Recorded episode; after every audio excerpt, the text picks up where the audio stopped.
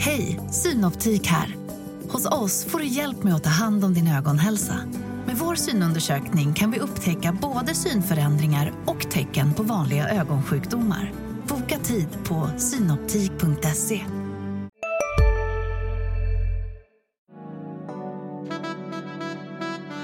Du lyssnar på en podd från Närkes Allehanda.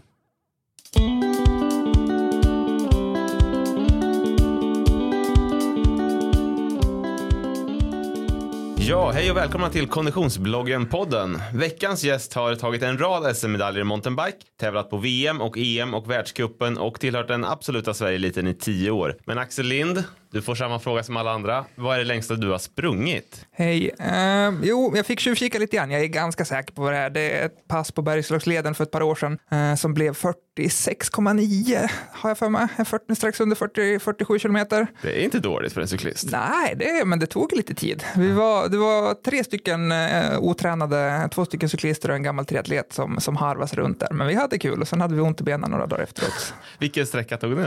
vi ställde bilen vid, vid leken. Mm. Och så sprang vi till Onnaboda och tog en kaffe och så sprang vi tillbaka. Mm, trevligt. Det är ju samma, exakt samma sträckning som Bergslagsledens Ultras kortaste distans fast åt andra hållet för då är det ju start och mål i Onnaboda. Vilket sammanträffande. Ja, ja. Så då är du redo för start i höst? Ja. ja. Du, jag har haft med några andra cyklister i den här podden och, och Mattias Wengelin och Emilia Fahlin och Adam Axelsson och alla cyklister ogillar att springa. Mm -hmm. Men du känns inte riktigt sådär. För jag har ju stött på dig på, jag har sett att du har sprungit Örebro Parkrun och så sprang vi mot varandra på Rusakulan i höstas. Nej, men sant. Nej, men jag tycker det är ganska kul att springa. Och det, det, det är kul på det sättet också att det är ganska fritt. För att cykla riktigt bra så behöver du ganska mycket material för att man ska liksom vara på samma nivå som alla andra. Men, men mm. ska du springa så klarar du med ett par, ett par schyssta löpardojor. Sen kan man, kan man köra på. Den friheten tycker jag det finns en charm i. Mm. Sen, sen är det alltid svårt att, eh, att bolla två stycken idrotter mot varandra. Nu, det, så fort man, eh, ju seriösare man blir in mot säsong så desto mindre springer jag varje år. Så alltså, tänker man att ah, men i år ska jag hålla i två pass eh, i veckan så att man mm. liksom inte tappar det och sen så blir det 14 dagar inte någonting och sen ja,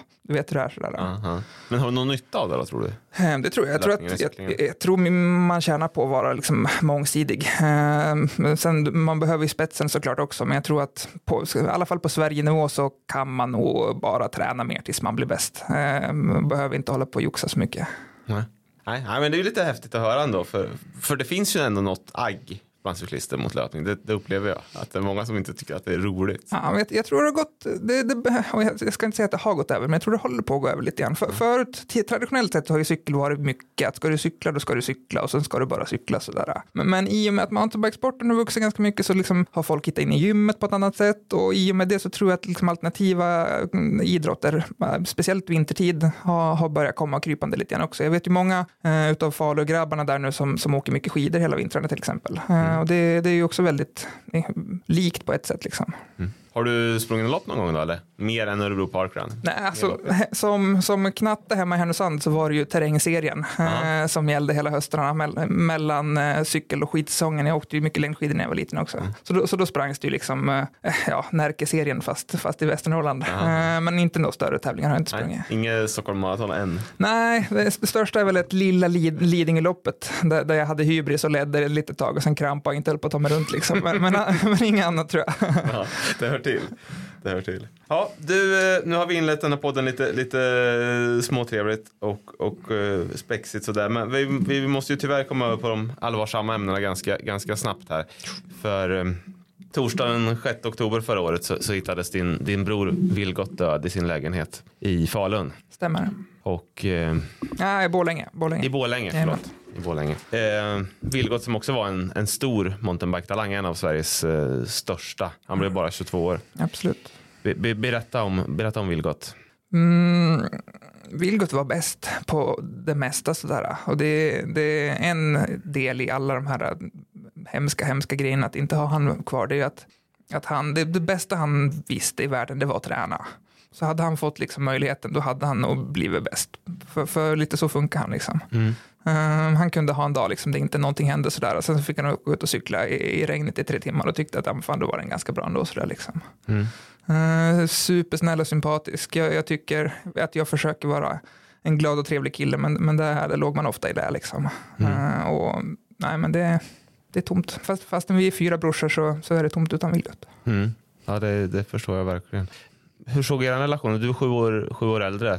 Hur var er relation som bröder? Liksom? Uh, vi var ju ganska nära som små, men sen så flyttade jag som 16-åring ner till Skara och lämnade Västernorrland och Härnösand där vi är ifrån. Uh, och sen så var det ju liksom att vi sågs mycket mindre ett gäng år där i och med det. Däremot så, så idrottade ju och cyklade ju de även som, som knattar så att uh, familjen har ju träffats ganska organiskt helg till helg så där under sommaren ändå. Så det, det har aldrig känts som att vi liksom har, har varit långt ifrån varandra. Och sen Vilgot och tvillingbrorsan brorsan Edvin flyttade ju ner och började läsa cykelgymnasiet precis som mig nere i Skara eh, när, när det var dags för gymnasieåren. Mm. Och sen så började de växa kappen lite igen. Eh, mm. Så när de hoppade upp i juniorklass och sen var de 23 då var vi ju inom situationstecken lika gamla helt plötsligt igen. Liksom. Mm. Och sen eh, sista sista handfullen år har ju varit jättelyxigt att vara tre stycken liksom elitidrottande, satsande brorsor som har kunnat flänga runt och, och härja i, i land och rike tillsammans. Ja, verkligen, ni har delat en passion ihop. Liksom. Mm, absolut. Mm, mm. Det var ju Vilgots tvillingbror här som du, som, som du nämnde, Edvin, som, som hittade Vilgot död. Han hade fått hjärtstopp i, i sömnen. Det, det stämmer. Eh, vi har fått tillbaka obduktionen nu i februari.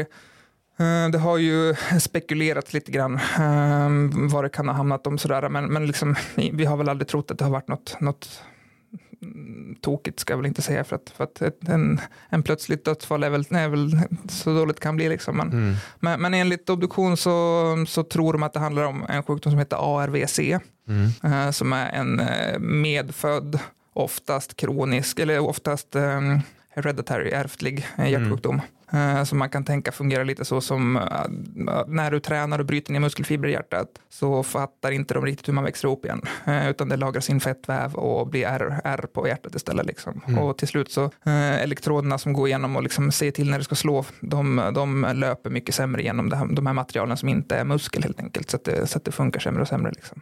Mm. Och det kan vara att man har tecken med, med dubbelslag eller med liksom svimningar och grejer sådär. Eller så kan det vara så att första tecknet var, var döden här nu som det var för Vilgot. Mm. Ja, för det var, fanns ingen förvarning. Han har inte liksom aldrig utretts för, för någon hjärtproblem. Nej, vi, vi har inte haft någon aning alls. Liksom. Det, han har väl nämnt um, att han har haft något hjärtflimmer uh, någon gång. Men menar, det, det tror jag de flesta som, mm. har, som har hållit på på hög nivå liksom, har känt att det har fladdrat i bröstet någon gång. Sådär, liksom. Och det, nej, vi, vi hade inte någon aning alls.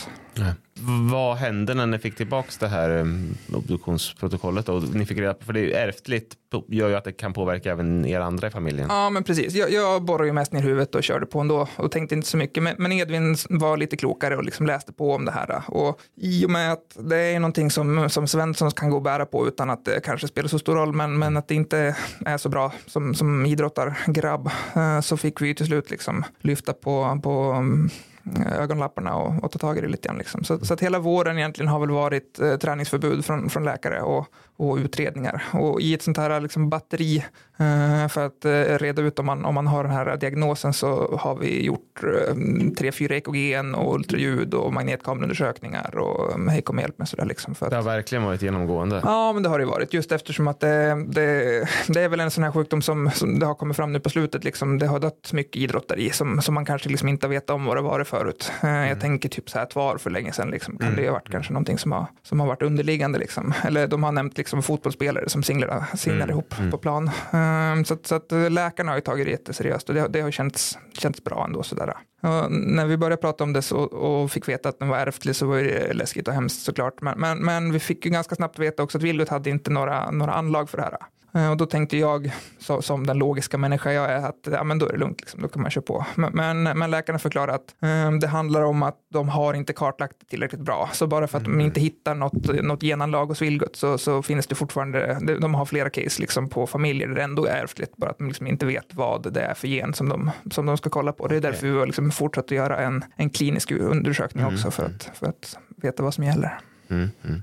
Men de har inte hittat något hos varken dig eller eller Edvin? Nej, precis. Jag, jag har tjatat hårdast eh, och är klar först med alla utredningarna här nu och för mig så har de inte hittat någonting. Så att, eh, det känns ju väldigt, väldigt skönt. Och då blir det ju en treårs eh, kontroll nu framöver resten av livet eftersom att bara för att, för att vi har en, en bror som har strukit med ut av det här så, så ligger vi liksom i risk, riskzon kan man tänka. Mm, mm. Edvin har gjort de, de viktigaste testerna och allt sett bra ut men väntar väl på liksom att runda av det. Och morsan och pappa och Anton, tredje brorsan uppe i Härnösand, det håller ju också på liksom. Men, men har allt har sett bra ut där också än så länge. Så förhoppningsvis, peppar peppar, så, så var det en spontan en spontan variant hos Vilgot. Mm. Det behöver liksom inte vara ärftligt så. Nej, alltså, som sagt oftast, men den finns, liksom, den finns som eh, en, en spontan mutation också. Mm. Mm. Hur var den här perioden runt hans död för dig? Jo, men det var ju jättejobbigt såklart. Det, det var skönt att ha varandra i familjen mm. och vänner och närmast sörjande. Och, um, vi fick ju skjuts av Mattias som du har pratat med på podden här förut, Wengelin, mm. som är en av mina närmsta vänner upp till, upp till Falun där vi träffades allihopa. Uh, sen så var jag ju hemma i Härnösand med mamma och pappa och resten av brorsorna ett, en period och liksom bara, bara var. Det, mm det finns ju inte så mycket tankeverksamhet liksom efter en sån här, um, det värsta man kan tänka sig, en grej händer liksom. Mm. En total chock. Liksom. Ja, men precis. Men, men vi hade öppet hus, så att vi hade liksom mycket folk över där vi fick bryta ihop och grina lite grann och, och prata ut och liksom förklara en gång till sådär. Och ända, till, ända tills vi liksom hade pratat med så mycket människor efter, efter en vecka där att det började kännas skriptat, att man, att man gick på rutin mest sådär bara. Då, då, då började man känna att man liksom hade börjat bearbeta det på ett sätt i alla fall. Liksom. Mm. Sen så är det ju, det är ju till och från, liksom det, må, många dagar så, så funkar ju ganska som vanligt liksom, och jag mm. tycker ju livet är jättehärligt och försöker göra så, så mycket bra jag kan utav det. Men eh, tydligt till exempel så, så när vi var nere i Huskvarna nu så så satt vi och grinade inför en av tävlingarna i bilen, jag och Edvin båda två. Och det, så, så får det vara. Mm, så måste det få vara. Ni hade en stor, stor fin begravning förstod jag. Jo, men det, det hade vi uppe i Härnösand. En av mina bästa vänner spelade orgel och vi hade folk från, från hela cykel och Sverige, Sverige för den delen på plats. Liksom. Så det, det, tyckte jag att vi gjorde, gjorde ett, ett fint litet avslut där. Liksom. Mm. Vilka tillfällen är de här då när det liksom blir extra jobbigt när du, när du tänker tillbaka på honom? Och... Ja, oftast är det ju härligt att tänka på Vilgot, men, mm. men eh, man är väl inte så rationell. Det är, liksom, det är mer knutet till, liksom, till tankar och minnen eller att man hör den här mm. låten och då triggar det någonting. Liksom, eller att man, mm. man, tänker på en specifik sak eller så vidare. Men, uh, men, men de flesta tankarna som, som räcker till honom är ju liksom att jag är stolt och, stolt och saknar honom. Liksom. Mm som du var inne på, du, du fick inte träna något under hela våren här på grund av den här utredningen. fanns det några tankar på att det, det får vara nog nu eller var det, visste du att du ville fortsätta med din sport ändå? För den är ju ändå ganska knuten till, liksom du och Vilgot hade det här tillsammans. Mm, precis, nej men det, så, så har det absolut inte känts utan det har ju varit, det, det blev ju eh, det vart ju en, en ångestladdad period till där, liksom, efter att man hade, hade landat lite grann att Vilgot inte finns något mer så, så kom ju nästa brev på posten och det var liksom att vi, ja men nu kanske du måste sluta äh, sporta och lägga om hela livsupplägget lite grann. Liksom. Och, och det tror inte någon av oss är, eh, är där, utav oss grabbar i familjen, utan vi, vi tycker ju att idrott är det bästa som finns. Där, liksom. Så att, även om det någon gång såklart liksom kommer avvecklas en elitsatsning, då skulle jag vilja kanske snöra på mig löparskorna och springa Kungsleden mm. eller jag skulle vilja radonea eller jag skulle vilja ja, men, göra grejer med kroppen. Det är ju det som är, som är kul här i livet. Liksom. Mm. Så det, det, var mer jobbigt bara, liksom. ingen tanke på, på att lägga av någonting. Det, där är jag inte riktigt än. Jag känner att um, än så länge så blir jag bättre ju mer jag tränar och, och då känns det som att det finns mer att hämta liksom, och då, då är man nyfiken på hur långt man kan dra det. Mm. Mm. Det kanske tvärtom var värre att du inte fick träna, att du inte fick den frizonen. Liksom. Ja, men absolut. Det, jag menar, där bearbetar man ju mycket annars. Uh, ute, ute i sadeln eller ute i löpardojorna. Liksom. Där, där, man blir lite själv med sig själv eller, eller liksom kan sätta på en ljudbok och, och, och försvinna några timmar. Så, där, liksom. så det, det var ju en, en omställning såklart. Mm. Hur, hur ser det ut nu då? Nu är du igång igen. Nu har jag sett att du har lagt upp lite resultat i sociala medier. Ja, men precis. Nu från den 3 maj tror jag så blev jag clearad och började röra på mig igen. Så nu, nu har jag börjat, börjat skynda långsamt för att komma, i, komma ikapp här tänkte jag säga. Liksom. Uh, det känns bra. Det, det, jag tappar ju en del såklart. Liksom. Jag tror jag ligger 50 timmar bakom planerad kanske. Års, årsvolym sådär. Mm. Uh, och kollar man på alla sådana här halv, halvtöntiga stämmer sådär, grafer med, med training load på nätet så, så är jag väl halvvägs tillbaka nu kanske vid det här laget. Liksom. Och om, någonstans där känns det som jag börjar, börjar komma upp i, i rätt nummer vad det gäller liksom kraft som man behöver utveckla men är lite för tung och saknar lite eh, vissa parametrar fortfarande. Så jag, jag gnetar på och hoppas kunna vara riktigt snabb kanske framåt hösten här istället. Mm, mm. Det är dumt att liksom försöka jaga kapp allt på en gång naturligtvis. Man, må, man måste ta det i bitar. Ja, men som du nämnde, jag har, jag har hållit på ett litet tag och man har provat typ att träna ikapp ja. de här saknade timmarna och märkt gång på gång att men så, så funkar det kanske inte riktigt utan man får ta det, ta det pö om pö. Mm. Alltså du var med på Lida Loop här, då, då hade du lite otur med materialet istället. Då, ja. då var det på väg att bli blir bästa hittills. Ja, men precis. Det var, det var väl andra långloppet som jag körde i år och nu kände jag att ja, men där, där orkade jag ligga med i en tät grupp i alla fall, vilket, vilket är väldigt motiverande. Men låg ju säkert lite på för rött eh, och körde sönder cykeln och punkterade bort mig på, på slutet istället. Eh, Men nej, det, det, den här gången så tror jag det var otur, men annars brukar det kunna vara tecken på att man, man överreachar lite grann och, och kör över, över kapaciteten lite grann. Så att, eh, det kan ju ha varit en, en kombination. Du, mitt i, mitt i allt, allt det här som, som, som blev nu så, så höll du på att starta en ny, ett nytt team också. Precis. Det, de tankarna har funnits ett tag eller? Eh, Ja, men lite grann. Alltså vi, jag och brorsorna har ju cyklat tillsammans ett gäng år. Det har ju varit superduper roligt. Så att, eh, tankarna har ju gått att, att ja, men hitta på något eget med det där. Nu, nu när jag eh, jobbar på Norra Cykel och är delägare där nere i, i, i stan här i Örebro så, så låg det ju ganska lägligt att liksom dra igång en liten elitsatsning här i och med det också. Team Norra heter ni Jajamän, och eh, det är helt enkelt ett mountainbike-lag och ni är fyra, fyra cyklister i år. det är ett mountainbike-lag, Örebroknytning. Vi är fyra och en halv sådär. Vi, vi håller på att knyta till oss en, en tjej här nu också, Karin Gustafsson, som är mountainbike-orienterare. Mm. Eh, på ett hörn. Eh, men, men eh, en halv säger jag bara för att nu, nu blev ju allting som det blev med att söka sponsorer och, och färdigställa cyklar och hela faderittan. Så, så att eh, Karin är med, men, men vi har kanske inte möjlighet att ge henne precis samma förutsättningar som vi hade, hade hoppats på en, en vanlig säsong. Så att vi tar, tar med henne så gott vi kan och så försöker vi göra någonting, någonting finare till nästa år ändå kanske. Precis, jag tänkte fråga dig, vad är, vad är liksom tanken? Vad har varit tanken från starten att, att norr, eh, Team Norra ska bli framöver? Jag har väl inte tänkt superlångsiktigt. Alltså det, tanken från början var ju att det skulle vara ett, ett fordon för mig och, och brorsorna och fortsätta elitsatsa och, och eh, kanske ha en lokal anknytning där, där man kan knyta till sig lite sponsorer och, och få in eh, grabbarna från, och grabbarna och tjejerna från, från cykelklubbarna liksom och ha en, ett naturligt nästa steg att ta lite grann sådär. Eh, Men, men om det liksom ska finnas i, i 20 år och bli en, en, ett folknamn eller inte, det, det får vi se. Liksom. Nu en, en sak i taget lite grann. Återstår att se. Förutom, förutom du och Edvin och eh, Karin då, som du nämnde så är det David Stomberg och eh, Adam Pettersson. Jajamensan. Petter, Pettersen heter han. Precis. Som är med. Det stämmer bra. David Så- som är junior och nerflyttad till cykelgymnasium i Huskvarna, Jönköping nu. Och Adam eh, jobbar på Slick Graphics som, är, som trycker cykeldekaler och är riktigt cykelnördig här i stan också. Mm, härligt. på. Jajamän. härligt. Ja.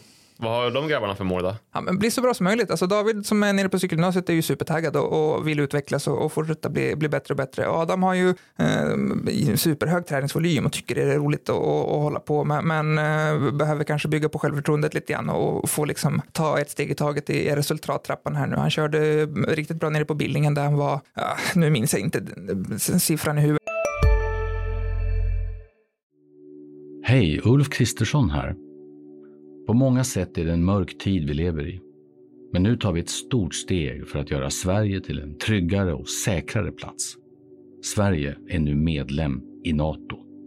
En för alla, alla för en. Vi är specialister på det vi gör, precis som du. Därför försäkrar vi på Swedea bara småföretag, som ditt. För oss är små företag alltid större än stora och vår företagsförsäkring anpassar sig helt efter firmans förutsättningar. Gå in på swedea.se företag och jämför själv. Men topp 10 typ sådär på, på långloppscupen, vilket är en av hans starkare resultat. Så att, eh, det är kul att se att det, det gav lite mer smak och att han vill, vill komma längre också. Det är ju ett stort namn i Örebro mountainbike-cyklingen som saknas i ert lag. Mattias Wengelin tänker jag på som du nämnde här förut. Jajamensan. Eh, Varför är inte han med? Eh, Du måste ha tjatat på honom. Nej, jag har inte gjort det så mycket faktiskt. Mycket av det blev väl för att eh, vi hade ju de här teamtankarna lite grann tidigt och sen hann vi inte sätta det riktigt innan Vilgot gick bort och sen lades allting på is lite grann och sen så eh, vart det ett halvbakat koncept som vi har gjort det bästa av som liksom nu börjar mynna ut i någonting som ändå blir ganska bra här i sommar liksom. Och, och Weng- Wengan finns ju med i tankarna såklart, men, men mm, jag tänkte att han har det så bra hos, hos Lenna så att vi får baka in han framöver i så fall. Eh, det skulle vara superkul eftersom att det är en av de bästa träningskompisarna. Mm, mm. Och ni har tävlat ihop förut. Ni körde något år ihop i Almby vill jag minnas. Mm, men absolut, vi har, vi har cyklat tillsammans både i ett Specialized-lag för länge sedan och i Almby. Och, ja, men ett, fy, tre, fyra, fyra säsonger kanske har vi tillsammans tror jag. Ja, ja, all right. Vad vad kom det sig att du hamnade i Örebro då? Wengelin har ju pratat lite med, men du, du flyttade ungefär samma veva hit, eh, runt 2016. Ja, men precis. Jag tror att det var antingen samma år eller året efter som jag hittade upp hit också. Eh, nej, men jag bodde ju i Skara efter cykelgymnasiet ett gäng år eh, och jobbade en, en deltid på sidan där på ett lager och försökte vara duktig och cykla. Och till slut så kände jag väl att Skara var lite litet. Det fanns inte så mycket mer att hämta där. Vängan som jag tränade mycket med hamnade i Örebro. Eh, det fanns ett mountainbike-lag som startades upp här, Timbergslagsloppet, tillsammans med, med Almbyra som jag fick lite nys om. Eh, och jag hade ett långdistansförhållande med en tjej upp från Härnösand som, som vi ville liksom eh, ta till nästa steg och flytta ihop sådär också. Så att eh, må, många bäckar små så, så hamnade vi i Örebro helt plötsligt. Mm. All right. Känner du dig som örebroare nu då? Det är sju år. Nej, det gör jag nog inte. Det, det, nu ger det några år till får vi se. Kommer du bo kvar här tror du efter karriären?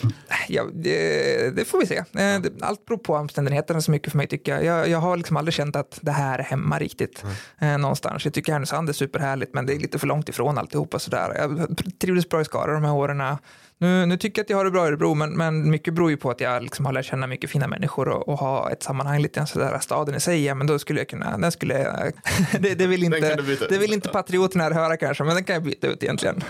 Ja, ja, ja. Men, men, men som du var inne på, uppvuxen i Härnösand, det, det är lite mindre ändå. Ja, det, det är ju lite mindre. Det är ju typ snarare en Kumla sådär kan man tänka. Ja, ja. Hur var det då? Trivdes du där? Ja, det gjorde jag. Jag hade det superbra. Det är ju mycket natur, eh, fin natur där uppe. Sko- Skogar och klippor och hav och, eh, och sånt tycker jag är härligt. Liksom. Eh, Så, så det har åkt skidor och det har cyklat och sprungit under uppväxten. Eh, Ända tills man tyckte jag så här började bli stor och behövde välja som 15-16-åring vad man skulle hålla på med. Och sen så blev det mer och mer cykel efter det.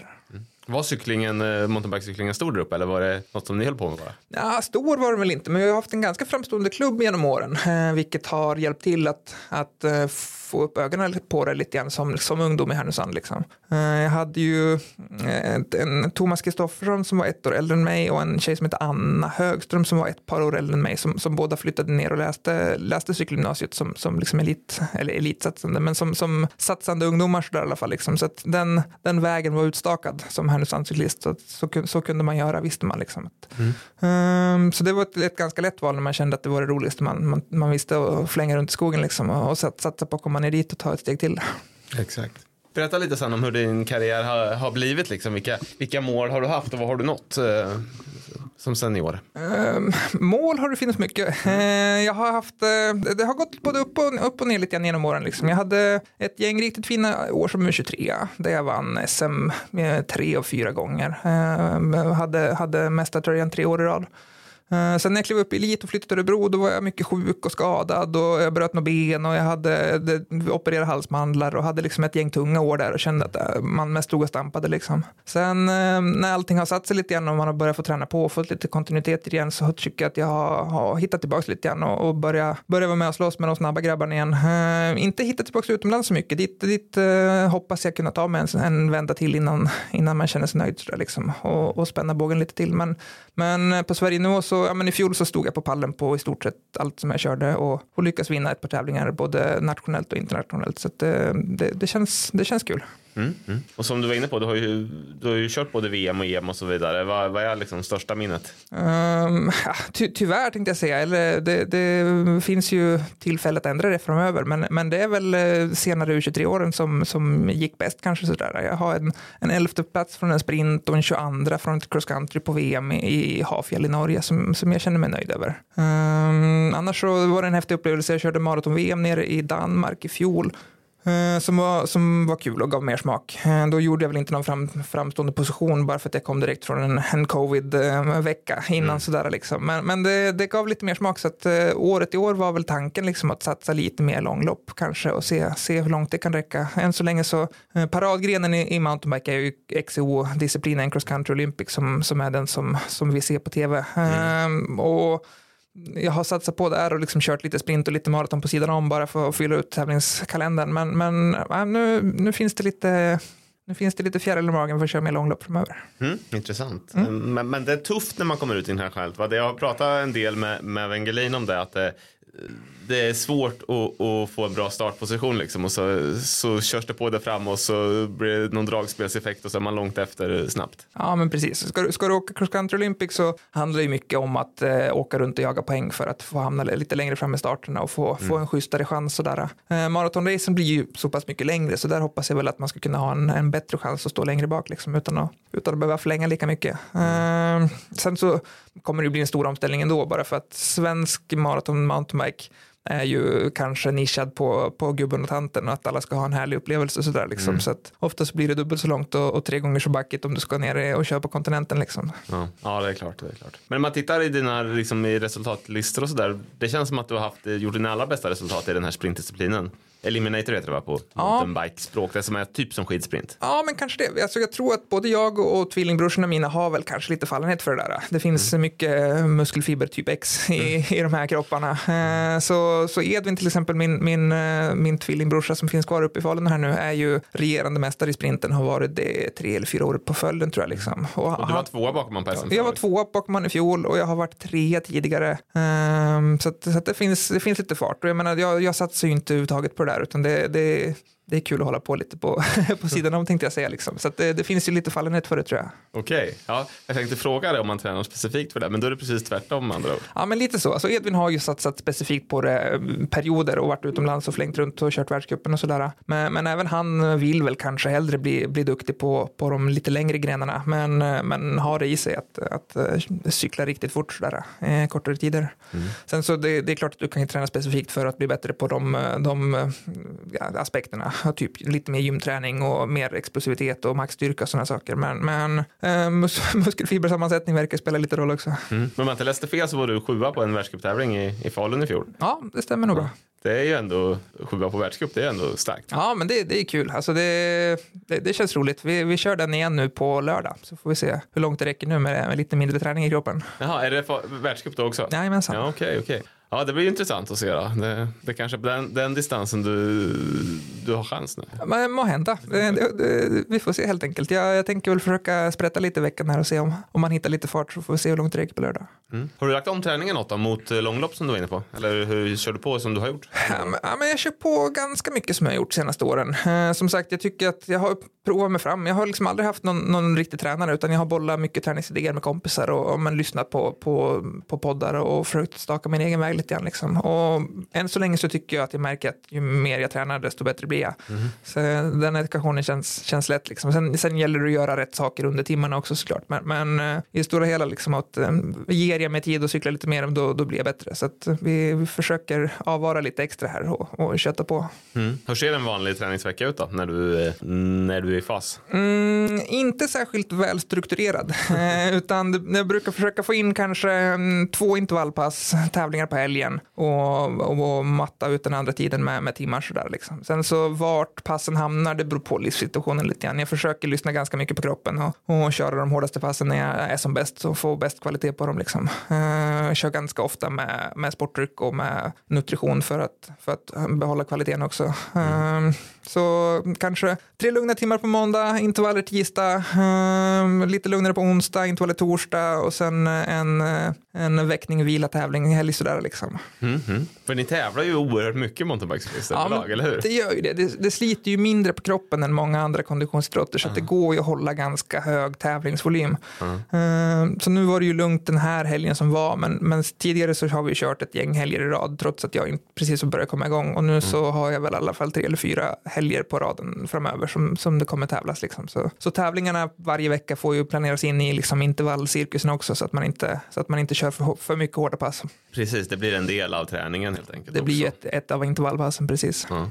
Eh, Jag brukar, jag brukar fråga alla som kommer till den här podden vilket deras favoritpass är. Nu har jag inte förberett dig på det, så nu får du dra den ur ratten här. Vad, vad, vilket är ditt favoritträningspass? Mm, ja du, jag tycker ju alltså dynamiska intervaller, eh, typ eh, tänk eh, 90-30 eller så vidare, eh, är roliga. Så, så köra lite längre block med, med dynamiska intervaller kan jag tycka är kul. Varför heter det dynamiska intervaller? Ja, men för, för att eh, m- m- motsvarigheten, eller tvärtomet, är ju att du kör en statisk, alltså typ typ en, en åtta minuter jämn sådär liksom. Ja. Kör du den dynamiskt, då ligger du oftast lite under en längre tid och sen kör du en kortare period där du ligger lite över din tröskel eller liksom Ja, ja, den fysiologiska Mm, mm, mätdata mm, mm. Som, som, du, som du jobbar med. Eh, och, och jobba lite under Alltså och lite över och lite 90 under och lite under och över. 30 över. I det här fallet precis, då kör du 90 på kanske 95 procent av en, en mjölksyretröskel eller en, en laktattröskel eller så vidare och sen så kör du 30 sekunder en bit över istället. Eh, och på det sättet så lurar ju kroppen att orka köra, eh, snitta samma sak fast lite längre liksom. Mm, mm. Eh, det, det, de tycker jag är roliga. Sen så kan man ju bygga passen lite, lite hur man vill, men, men en, en eh, utmaning är ju typ att klara av att köra en timme i sträck med, med sådana här eh, över intervaller liksom, för att få en, en ärlig tröskel om man tänker. En hel timme? Nej, men- Ja, oh. Ja. Ja, för, när, jag, när jag minns tillbaka så hade ju Wengelin, han hade ju typ samma, han, fast han körde tre minuter under och en minut över. Mm, precis. Ja. Eh, Det är ju samma tänk lite grann. Så, eh, Tänker man på, på klassiska liksom, korta hårda intervaller, typ 40-20 eller sånt där som man har kört eh, mycket tidigare år så, så är det ju samma koncept här egentligen fast att du kan använda eh, över under konceptet även för liksom, att, att bygga tröskel och inte bara på, på V2 max. Mm, mm. Kör, du- kör du också en hel del testcykel inomhus eller, eller trainer eller sådär? Eller kör du allt ute? Alltså tidigare har jag kört väldigt mycket inne. För att nere i Skara så, så hade vi liksom en stor lokal, alla hade varsin monark där vi satt och gnetade på. Men, men på slutet så, jag tycker det är ganska kul att vara ute. Så i år så körde jag inga pass inne på hela året. Inte på hela vintern? Inte på hela vintern. Året innan då körde jag nog ett monarkpass, annars så körde jag allting ute.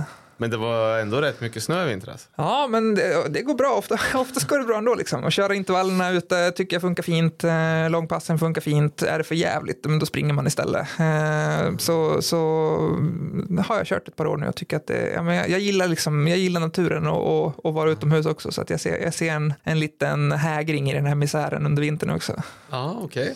Eh, Alla vi är olika tänkte jag säga.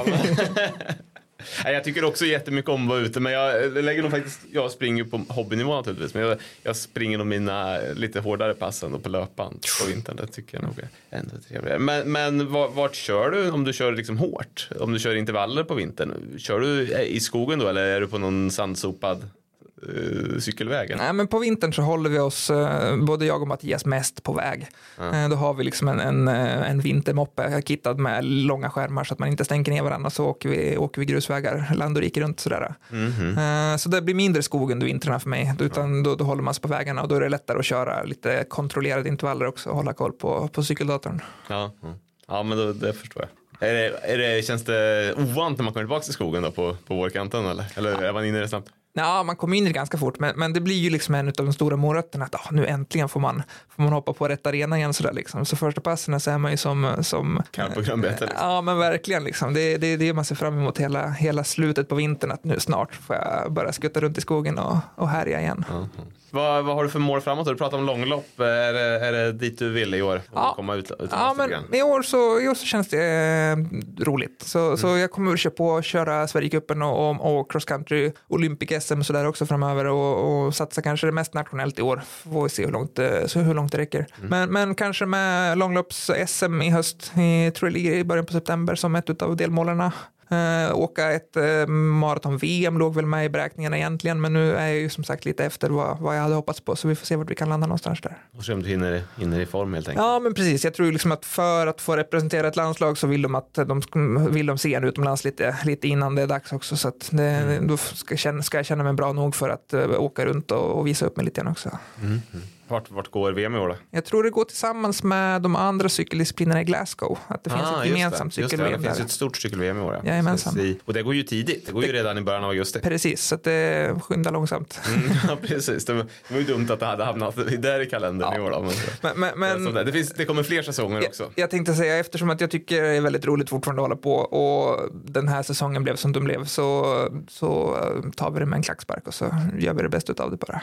Exakt. Det lät i början här på dig som att du, det här med att lägga av, det ligger långt, långt fram. Ja, men det känns lite så. Alltså, många av kompisarna som jag pratar om har ju liksom haft tankar på att ah, men nu är det kanske dags att, att hitta på något annat sådär. Liksom. Men jag tycker fortfarande att det är bland det roligaste jag vet. Liksom, och, och, och fara runt och cykeltävla. Så att då, då känner jag att då känns det inte så bråttom att att hitta på något annat bara för att. Utan då, då kan jag väl göra det så länge, så länge jag känner att jag kan mäkta med. Då ska man göra det. Du, jag brukar avsluta den här podden med att fråga vad du ska träna idag. Men du, jag hörde att du har redan varit ute på lunchen här. Ja, men precis. Jag, en fördel med att vara med och lägga sig regelschema lite grann på cykelbutiken här är att jag tränar ju mitt på dagen oftast så att man kan lägga det som, som huvudfokus eh, för dagen. Så att jag har varit ute tre timmar och, och intervallat lite redan idag.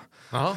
Så även intervallpassen blir tre timmar långa? Ja, men idag så blev det så. Nu, jag var ute och vandrade lite helgen och, och var pigg och fräsch i kroppen och kände att jag ville kräma ur lite grann. Så idag blev det Mattias Wenglins treetor eh, som jag tror vi har lånat både två från, från Micke Olsson nere i Göteborg, en duktig cyklist mm. som har kört mycket treetor. Så jag, jag körde varje timme ett block med 21 minuter treetor eh, i tre timmar. Så du gjorde Tre sådana block alltså? Tre sådana block. Cyklar du lite? Jajamän, så cyklade jag 40 minuter emellan och sen så körde vi sju stycken tretor och sen cyklade vi lite emellan och sen körde jag sju stycken tretor. Men, men, idag så blev det ju så att jag räknade fel på andra blocket, trodde jag körde för lite, la på en till på tredje blocket och så visade det att jag hade kört en extra på andra så att jag fick 69 minuter i zon i alla fall. Ja, det är bra. Jajamän, det var en ordentlig. Rejält pass.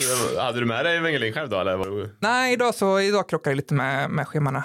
Jag har ju han på, på norra som, som mekaniker nu också så att nu nu, nu, börjar det bli lätt att styra ihop träningarna tillsammans, vilket är superkul. Men, men idag så krockade det, så han, han var ute strax efter mig idag. Uh -huh. Men du har ganska lätt, låter det som, att bolla eh, träning och jobb och, och fritid Ja, nu. alltså det, det, det är väl frihet med ansvar tänkte jag säga. Det, just nu så går det ganska bra att lägga träningen när, när jag vill, men då, då ligger det på mig att liksom hinna ikapp och, och göra det som behöver göras på jobbet också. Så att, eh, idag så körde jag klart träningen och sen hade jag 40 minuter på mig att duscha, käka lunch och sen var tillbaka i butiken och hjälpa till att stänga igen. Så det, blir, det blir långa dagar, men, men jag tycker det är kul. Du stupar i säng.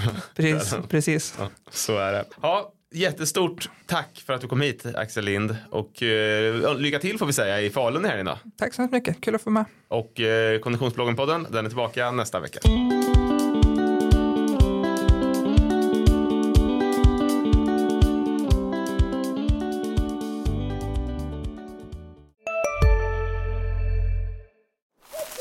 Okej hörni, gänget. Vad är vårt motto? Allt är inte som du tror.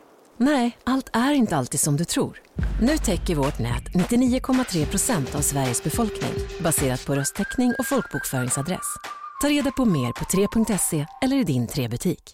Hej, Susanne Axel här. När du gör som jag och listar dig på en av Krys vårdcentraler får du en fast läkarkontakt som kan din sjukdomshistoria.